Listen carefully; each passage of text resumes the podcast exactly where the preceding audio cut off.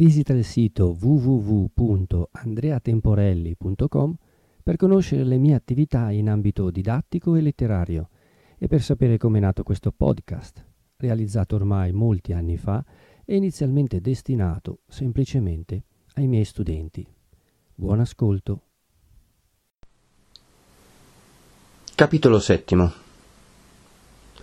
Il padre Cristoforo arrivava nell'attitudine d'un buon capitano che, perduta, senza sua colpa, una battaglia importante, afflitto ma non scoraggito, sopra pensiero ma non sbalordito, di corsa e non in fuga, si porta dove il bisogno lo chiede, a premunire i luoghi minacciati, a raccogliere le truppe, a dar nuovi ordini. La pace sia con voi, disse nell'entrare. Non c'è nulla da sperare dall'uomo, tanto più bisogna confidare in Dio, e già ho qualche pegno della sua protezione. Sebbene nessuno dei tre sperasse molto nel tentativo del padre Cristoforo, giacché il vedere un potente ritirarsi da una soverchieria senza esserci costretto e per mera condiscendenza preghiere disarmate era cosa piuttosto inaudita che rara, nulla di meno la trista certezza fu un colpo per tutti.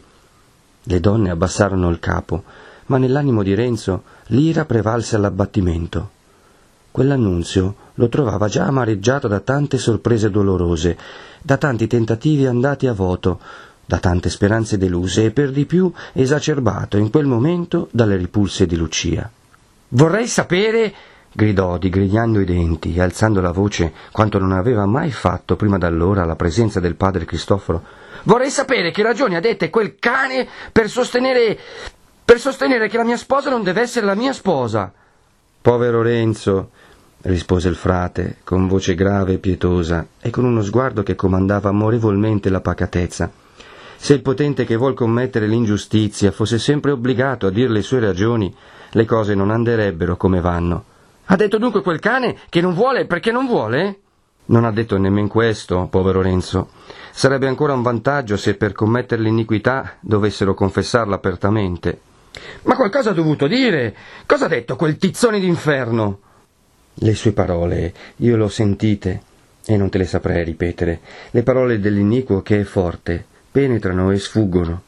Può dirarsi che tu mostri sospetto di lui, e nello stesso tempo farti sentire che quello di che tu sospetti è certo. Può insultare, chiamarsi offeso, schernire e chieder ragione, atterrire e lagnarsi, essere sfacciato e irreprensibile.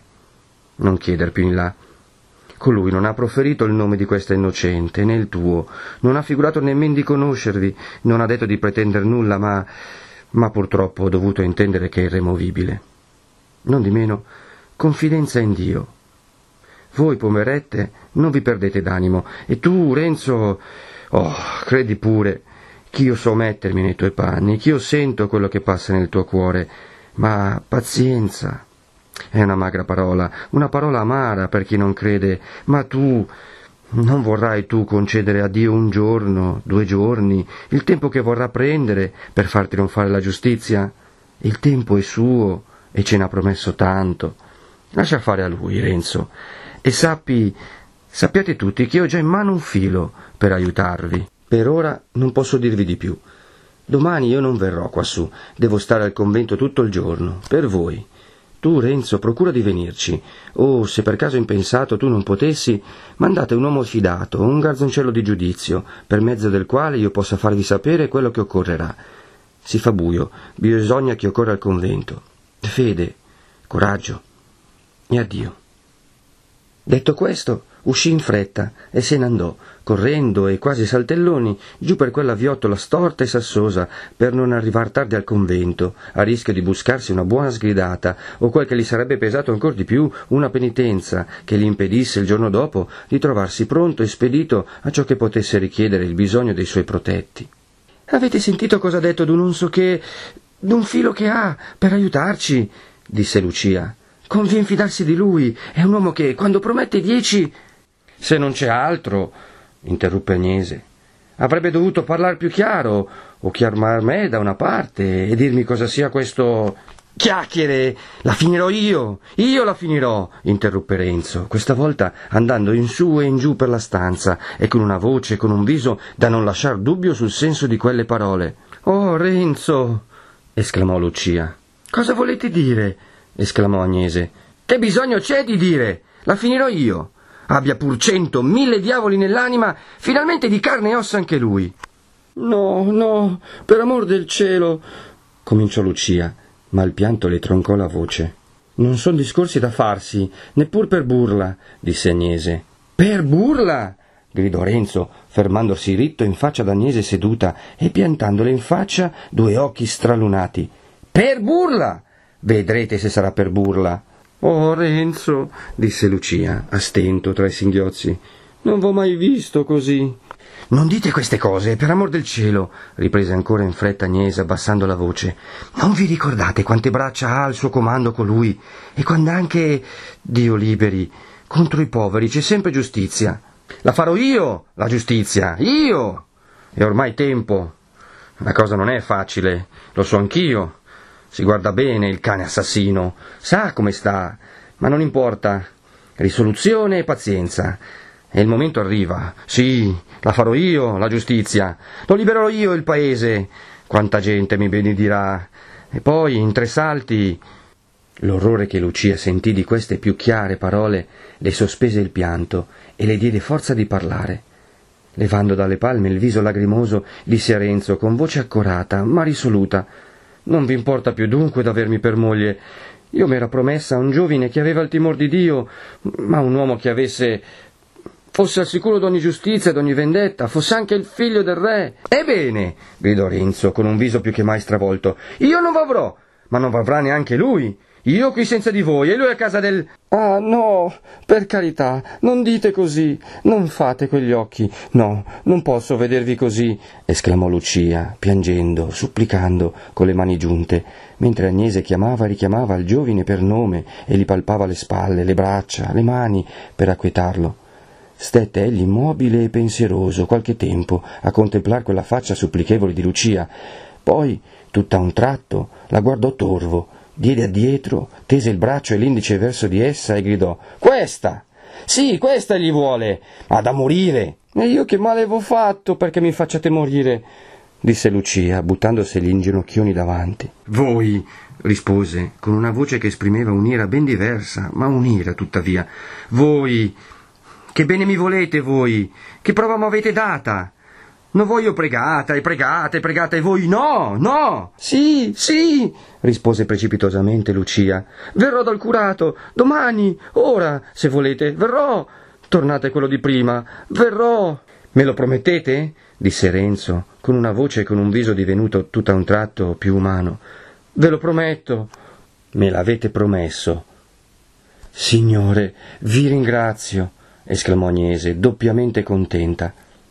In mezzo a quella sua gran collera, Renzo aveva pensato di che profitto poteva essere per lui lo spavento di Lucia e non aveva adoperato un po' d'artifizio a farlo crescere, per farlo fruttare. Il nostro autore protesta di non ne saper nulla e io credo che nemmeno Renzo non lo sapesse bene. Il fatto sta che era realmente infuriato contro don Rodrigo e che bramava ardentemente il consenso di Lucia, e quando due forti passioni schiamazzano insieme nel cuore d'un uomo, nessuno, neppure il paziente può sempre distinguere chiaramente una voce dall'altra e dir con sicurezza qual sia quella che predomini. Ve l'ho promesso, rispose Lucia, con un tono di rimprovero timido e affettuoso. Ma anche voi avevate promesso di non fare scandoli, di rimettervene al padre. Oh, via! Per amor di chi vado in furia? Volete tornare indietro ora e farmi fare uno sproposito? No, no, disse Lucia, cominciando a rispaventarsi. Ho promesso e non mi ritiro. Ma vedete voi come mi avete fatto promettere. Dio non voglia. Perché volete far dei cattivi auguri, Lucia? Dio sa che non facciamo male a nessuno. Promettetemi almeno che questa sarà l'ultima. Ve lo prometto, da povero figliuolo. Ma questa volta mantenete poi, disse Agnese. Qui l'autore confessa di non sapere un'altra cosa, se Lucia fosse in tutto e per tutta malcontenta d'essere stata spinta ad acconsentire. Noi lasciamo, come lui, la cosa in dubbio. Renzo avrebbe voluto prolungare il discorso e fissare a parte a parte quello che si doveva fare il giorno dopo, ma era già notte e le donne gliel'augurarono buona, non parendo loro cosa conveniente che a quell'ora si trattenesse più a lungo. La notte però fu a tutte e tre così buona come può essere quella che succede a un giorno pieno d'agitazione e di guai, e che ne precede uno destinato a un'impresa importante ed esito incerto. Renzo si lasciò vedere di buon'ora e concertò con le donne, o piuttosto con Agnese, la grande operazione della sera, proponendo e sciogliendo a vicenda difficoltà, antivedendo contrattempi e ricominciando, ora l'uno, ora l'altra, a descrivere la faccenda, come si racconterebbe una cosa fatta. Lucia ascoltava e, senza provar con parole ciò che non poteva provare in cuor suo, prometteva di far meglio che saprebbe. Anderete voi giù al convento per parlare al padre Cristoforo, come v'ha detto ieri sera? domandò Agnese a Renzo. Le zucche, rispose questo. Sapete che diavoli d'occhi ha il padre? Mi leggerebbe in viso, come su un libro, che c'è qualcosa per aria. E se cominciasse a farmi delle interrogazioni non potrei uscirne a bene. E poi io devo star qui per accudire all'affare. Sarà meglio che mandiate voi qualcheduno. Manderò Menico. Va bene, rispose Renzo, e partì per accudire all'affare, come aveva detto. Agnese andò a una casa vicina a cercar Menico, che era un ragazzetto di circa dodici anni, sveglio alla sua parte, e che per via di cugini e di cognati veniva a essere un po' suo nipote. Lo chiese ai parenti come in prestito per tutto quel giorno per un certo servizio, diceva. Avutolo, lo condusse nella sua cucina, gli diede da colazione e gli disse che andasse a Pescarenico e si facesse vedere al padre Cristoforo, il quale lo rimanderebbe poi con una risposta quando sarebbe tempo. Il padre Cristoforo, quel bel vecchio, tu sai, con la barba bianca, quello che chiamano il santo. Ho capito, disse Menico. Quello che ci accarezza sempre noi altri ragazzi e ci dà ogni tanto qualche santino. Appunto, Menico. E se ti dirà che tu aspetti qualche poco lì vicino al convento, non ti sviare. Bada di non andare con dei compagni al lago a veder pescare, né a divertirti con le reti attaccate al muro da asciugare, né a fare quell'altro tuo giochetto solito. Bisogna sapere che Menico era bravissimo a fare a rimbalzello, e si sa che tutti, grandi e piccoli, facciamo volentieri le cose alle quali abbiamo abilità. Non dico quelle sole. Oh, zia, non son poi un ragazzo. Bene, abbi giudizio. E quando tornerai con la risposta Guarda, queste due belle parpagliole nuove son per te. Datemele ora, che è lo stesso. No, no, tu le giocheresti. Vai, portati bene, che ne avrai anche di più. Nel rimanente di quella lunga mattinata si videro certe novità che misero non poco in sospetto l'animo già conturbato delle donne. Un mendico, né rifinito né cencioso come i suoi pari, e con un non so che d'oscuro e di sinistro nel sembiante, entrò a chieder la carità, dando in qua e in là certe occhiate da spione. Gli fu dato un pezzo di pane, che ricevette e ripose con un'indifferenza mal dissimulata. Si trattenne poi con una certa sfacciataggine e nello stesso tempo con esitazione, facendo molte domande, alle quali Agnese s'affrettò di rispondere sempre il contrario di quello che era, Muovendosi, come per andar via, finse di sbagliar l'uscio, entrò in quello che metteva alla scala e gli diede un'altra occhiata in fretta, come poté. Gridatogli dietro, Ehi, ehi, dove andate, galantuomo? Di qua, di qua. Tornò indietro e uscì dalla parte che gli veniva indicata, scusandosi, con una sommissione, con un'umiltà affettata, che stentava a collocarsi nei lineamenti duri di quella faccia. Dopo costui continuarono a farsi vedere, di tempo in tempo, altre strane figure.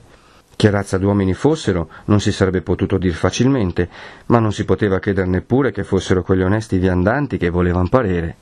Uno entrava col pretesto di farsi insegnare la strada, altri, passando davanti all'uscio, rallentavano il passo e guardavano sott'occhio nella stanza, attraverso il cortile, come chi vuol vedere senza dar sospetto. Finalmente, verso il mezzogiorno, quella fastidiosa processione finì. Agnese s'alzava ogni tanto, attraversava il cortile, s'affacciava all'uscio di strada, guardava a destra e a sinistra e tornava dicendo nessuno, parola che proferiva con piacere e che Lucia con piacere sentiva, senza che né l'una né l'altra ne sapessero ben chiaramente il perché. Ma ne rimase a tutte e due una non so quale inquietudine che levò loro e alla figliuola principalmente una gran parte del coraggio che aveva messo in serbo per la sera. Convien però che il lettore sappia qualcosa di più preciso intorno a quei ronzatori misteriosi, e per informarlo di tutto dobbiamo tornare un passo indietro e ritrovare Don Rodrigo, che abbiamo lasciato ieri, solo in una sala del suo palazzotto, al partir del padre Cristoforo. Don Rodrigo, come abbiamo detto, misurava innanzi e indietro a passi lunghi quella sala, dalle pareti della quale pendevano ritratti di famiglia di varie generazioni. Quando si trovava col viso a una parete e voltava, si vedeva in faccia un suo antenato guerriero, terrore dei nemici e dei suoi soldati, torvo nella guardatura, coi capelli corti e ritti, coi baffi tirati e a punta, che sporgevano dalle guance, col mento obliquo. Ritto in piedi l'eroe, con le gambiere, coi cosciali, con la corazza, coi bracciali, coi guanti, tutto di ferro, con la destra sul fianco e la sinistra sul pomo della spada.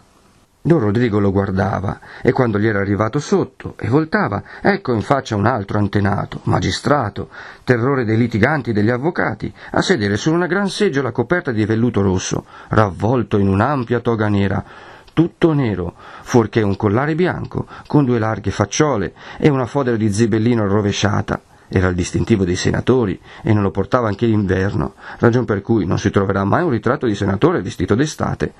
Macilento, con le ciglia aggrottate, teneva in mano una supplica e pareva che dicesse vedremo. Di qua una matrona, terrore delle sue cameriere, di là un abate, terrore dei suoi monaci, tutta gente insomma che aveva fatto terrore e lo spirava ancora dalle tele. Alla presenza di tali memorie, Don Rodrigo tanto più s'arrovellava, si vergognava, non poteva darsi pace che un frate avesse osato venirgli addosso con la prosopopea di Nathan. Formava un disegno di vendetta, l'abbandonava. Pensava come soddisfare insieme alla passione e a ciò che chiamava onore, e talvolta, vedete un poco, sentendosi fischiare ancora agli orecchi quell'esordio di profezia, si sentiva venir, come si dice, i bordoni, e stava quasi per deporre il pensiero delle due soddisfazioni. Finalmente, per far qualche cosa, chiamò un servitore e gli ordinò che lo scusasse con la compagnia, dicendo che era trattenuto da un affare urgente. Quando quello tornò a riferire che quei signori erano partiti lasciando i loro rispetti, e il conte Attilio? domandò, sempre camminando, Don Rodrigo. È uscito con quei signori, illustrissimo. Bene, sei persone di seguito, per la passeggiata, subito. La spada, la cappa, il cappello, subito.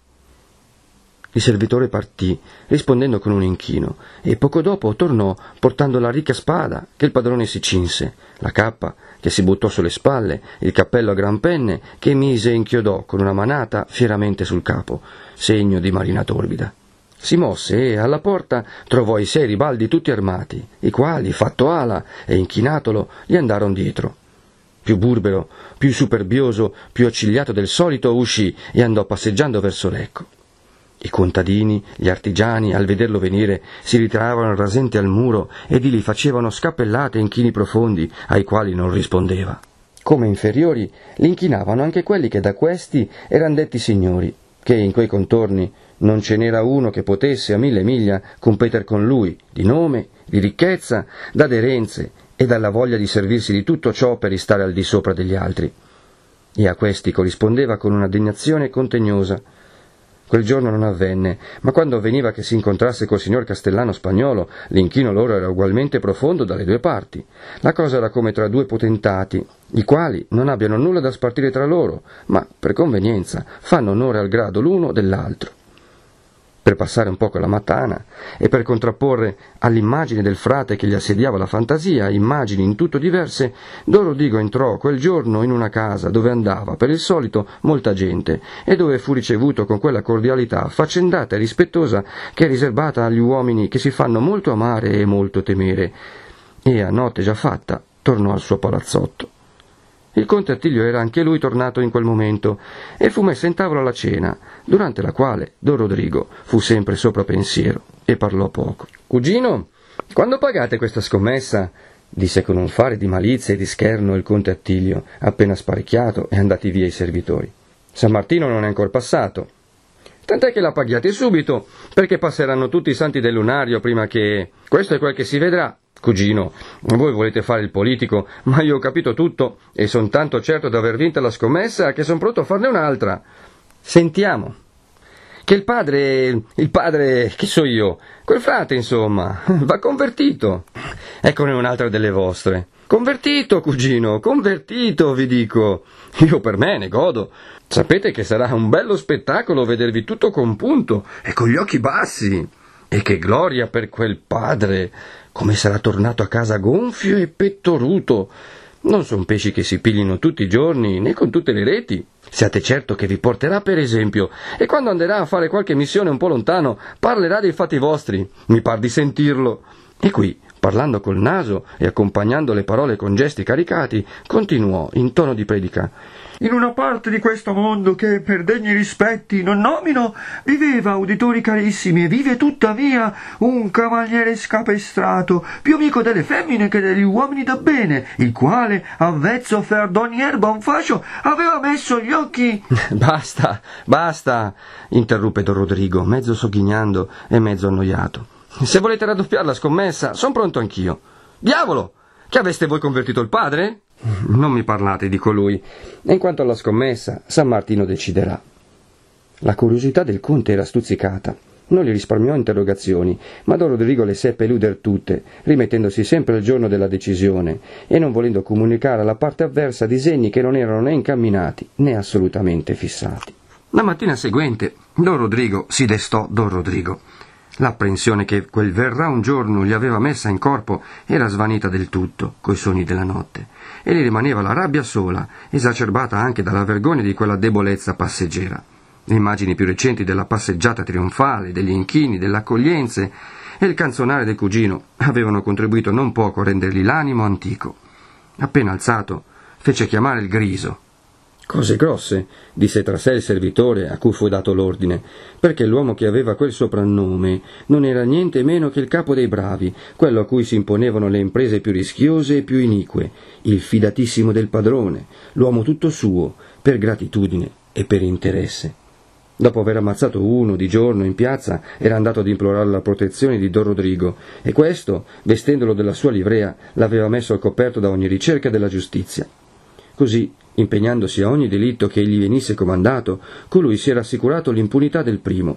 Per Don Rodrigo l'acquisto non era stato di poca importanza, perché il Griso, oltre all'essere senza paragone il più valente della famiglia, era anche una prova di ciò che il suo padrone aveva potuto attentar felicemente contro le leggi, di modo che la sua potenza ne veniva ingrandita nel fatto e nell'opinione.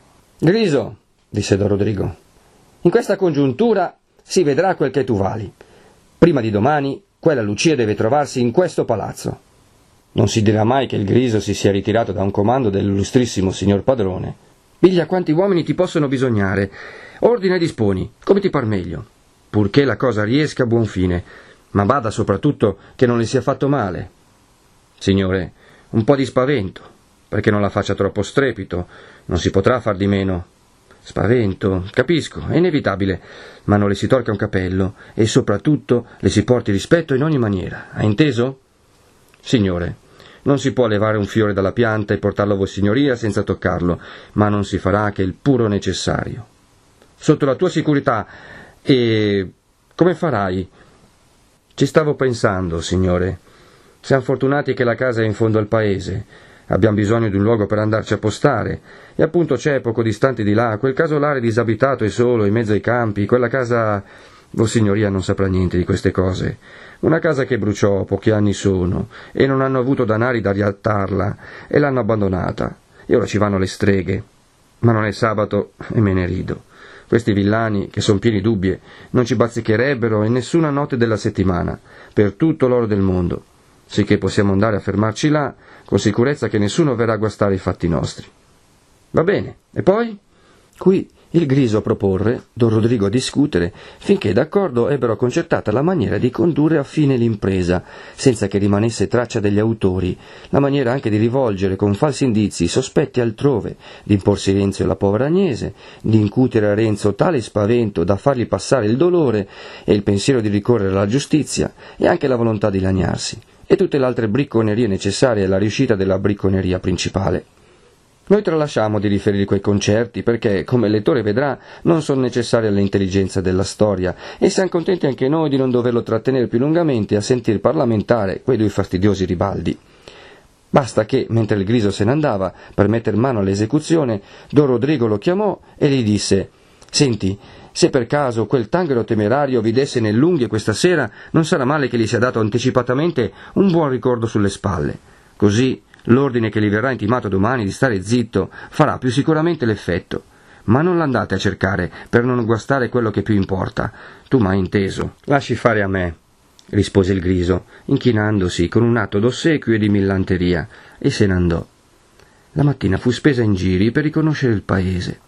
Quel falso pezzente che s'era inoltrato a quel modo nella povera casetta non era altro che il griso, il quale veniva per levarne a occhio la pianta. I falsi viandanti erano suoi ribaldi, ai quali, per operare sotto i suoi ordini, bastava una cognizione più superficiale del luogo. E, fatta la scoperta, non s'era più lasciati vedere, per non dar troppo sospetto. Tornati che furono tutti al palazzotto, il Griso rese conto e fissò definitivamente il disegno dell'impresa, assegnò le parti, diede istruzioni. Tutto ciò non si poté fare senza che quel vecchio servitore, il quale stava a occhi aperti e a orecchi tesi, si accorgesse che qualche gran cosa si macchinava. A forza di stare attento e di domandare, accattando una mezza notizia di qua, una mezza di là, commentando tra sé una parola oscura, interpretando un andare misterioso, tanto fece che venne in chiaro di ciò che si doveva eseguir quella notte ma quando ci fu riuscito, essa era già poco lontana e già una piccola avanguardia di bravi era andata a imboscarsi in quel casolare diroccato. Il povero vecchio, quantunque sentisse bene a che rischioso giuoco giocava e avesse anche paura di portare il soccorso di Pisa, pure non volle mancare. Uscì con la scusa di prendere un po' d'aria e si incamminò in fretta in fretta al convento per dare al padre Cristoforo l'avviso promesso. Poco dopo si mossero gli altri bravi e discesero spicciolati per non parere una compagnia. Il griso venne dopo e non rimase indietro che una bussola, la quale doveva essere portata al casolare a sera inoltrata, come fu fatto. Radunati che furono in quel luogo, il griso spedì tre di coloro all'osteria del paesetto, uno che si mettesse sull'uscio a osservar ciò che accadesse nella strada e a vedere quando tutti gli abitanti fossero ritirati. Gli altri due, che stessero dentro a giocare a bere come dilettanti, e attendessero intanto a spiare se qualche cosa da spiare ci fosse. Egli, col grosso della truppa, rimase nell'agguato ad aspettare. Il povero vecchio trottava ancora. I tre esploratori arrivavano al loro posto. Il sole cadeva. Quando Renzo entrò dalle donne e disse Tonio e Gervaso m'aspettan fuori, vo con loro all'osteria a mangiare un boccone, e quando suonerà l'Ave Maria verremo a prendervi. Su, coraggio, Lucia. Tutto dipende da un momento. Lucia sospirò e ripeté coraggio con una voce che smentiva la parola. Quando Renzo e i due compagni giunsero all'osteria, vi trovarono quel tale già piantato in sentinella, che ingombrava mezzo il vano della porta, appoggiato con la schiena a uno stipite, con le braccia incrociate sul petto, e guardava e riguardava a destra e a sinistra, facendo lampeggiare ora il bianco, ora il nero di due occhi grifagni. Un berretto piatto di velluto Kermisi, messo storto, gli copriva la metà del ciuffo, che, dividendosi su una fronte fosca, girava da una parte e dall'altra sotto gli orecchi e terminava in trecce, fermate con un pettine sulla nuca. Teneva sospeso in una mano un grosso randello, arme propriamente non ne portava in vista, ma solo a guardargli in viso anche un fanciullo avrebbe pensato che doveva averne sotto quante ce ne poteva stare. Quando Renzo, che era innanzi agli altri, fu lì per entrare, colui, senza scomodarsi, lo guardò fisso fisso. Ma il giovine, intento a schivare ogni questione, come suole ognuno che abbia un'impresa scabrosa alle mani, non fece visto ad accorgersene, non disse neppure fatevi in là, e, rasentando l'altro stipite, passò per isbieco, col fianco innanzi, per l'apertura lasciata da quella cariatide. I due compagni dovettero far la stessa evoluzione se vollero entrare. Entrati, videro gli altri, dei quali avevano già sentita la voce, cioè quei due bravacci che, seduti a un canto della tavola, giocavano alla mora, gridando tutte e due insieme, lì è il gioco che lo richiede, e mescendosi or l'uno or l'altro da bere, con un gran fiasco che era tra loro. Questi pure guardarono fisso la nuova compagnia, e un dei due specialmente, tenendo una mano in aria, con tre ritacci tesi e allargati e avendo la bocca ancora aperta per un gran sei che ne era scoppiato fuori in quel momento, squadrò Renzo da capo a piedi. Poi diede d'occhio al compagno, poi a quel dell'uscio, che rispose con un cenno del capo. Renzo, insospettito e incerto, guardava i suoi due convitati come se volesse cercare nei loro aspetti un'interpretazione di tutti quei segni, ma i loro aspetti non indicavano altro che un buon appetito. L'oste guardava in viso a lui, come per aspettare gli ordini. Egli lo fece venire con sé in una stanza vicina e ordinò da cena. Chi sono quei forestieri? gli domandò poi a voce bassa, quando quello tornò con una tovaglia grossolana sotto il braccio e un fiasco in mano. Non li conosco, rispose l'oste, spiegando la tovaglia. Come? Neanche uno? Sapete bene, rispose ancora colui, stirando con tutte e due le mani la tovaglia sulla tavola, che la prima regola del nostro mestiere è di non domandare i fatti degli altri, tanto che fin le nostre donne non son curiose. Si starebbe freschi con tanta gente che va e viene, è sempre un porto di mare, quando le annate sono ragionevoli, voglio dire, ma stiamo allegri, che tornerà il buon tempo. A noi basta che gli avventori siano galantuomini, chi siano poi o chi non siano non fa niente. E ora vi porterò un piatto di polpette, che le simili non le avete mai mangiate. Come potete sapere, ripigliava Renzo, ma l'oste, già avviato alla cucina, seguito alla sua strada. E lì, mentre prendeva il tegame delle polpette sumentovate, gli s'accostò pian piano quel bravaccio che aveva squadrato il nostro giovane e gli disse sottovoce Chi sono quei galantuomini? Buona gente qui del paese, rispose l'oste, scodellando le polpette nel piatto. Va bene, ma come si chiamano? Chi sono? insistette colui, con voce alquanto sgarbata. Uno si chiama Renzo, rispose l'oste, pur sottovoce, un buon giovine, assestato, filatore di seta, che sa bene il suo mestiere. L'altro è un contadino che ha nome Tonio, buon camerata, allegro, peccato che ne abbia pochi, che li spenderebbe tutti qui. L'altro è un sempliciotto, che mangia però volentieri quando gliene danno con permesso. E con uno sgambetto uscì tra il fornello e l'interrogante e andò a portare il piatto a chi si doveva. Come potete sapere, riattaccò Renzo quando lo vide ricomparire, che siano galantuomini se non li conoscete? Le azioni, caro mio. L'uomo si conosce alle azioni. Quelli che bevono il vino senza criticarlo, che pagano il conto senza tirare, che non mettono su lite con gli altri avventori, e se hanno una coltellata da consegnare a uno lo vanno ad aspettar fuori e lontano dall'osteria, tanto che il povero oste non ne vada di mezzo. Quelli sono i galantuomini. Però, se si può conoscere la gente bene, come ci conosciamo tra noi quattro, è meglio. E che diavolo vi voglia di sapere tante cose quando siete sposo e dovete aver tutt'altro in testa? E con davanti quelle polpette che farebbero risuscitare un morto? Così dicendo, se ne tornò in cucina.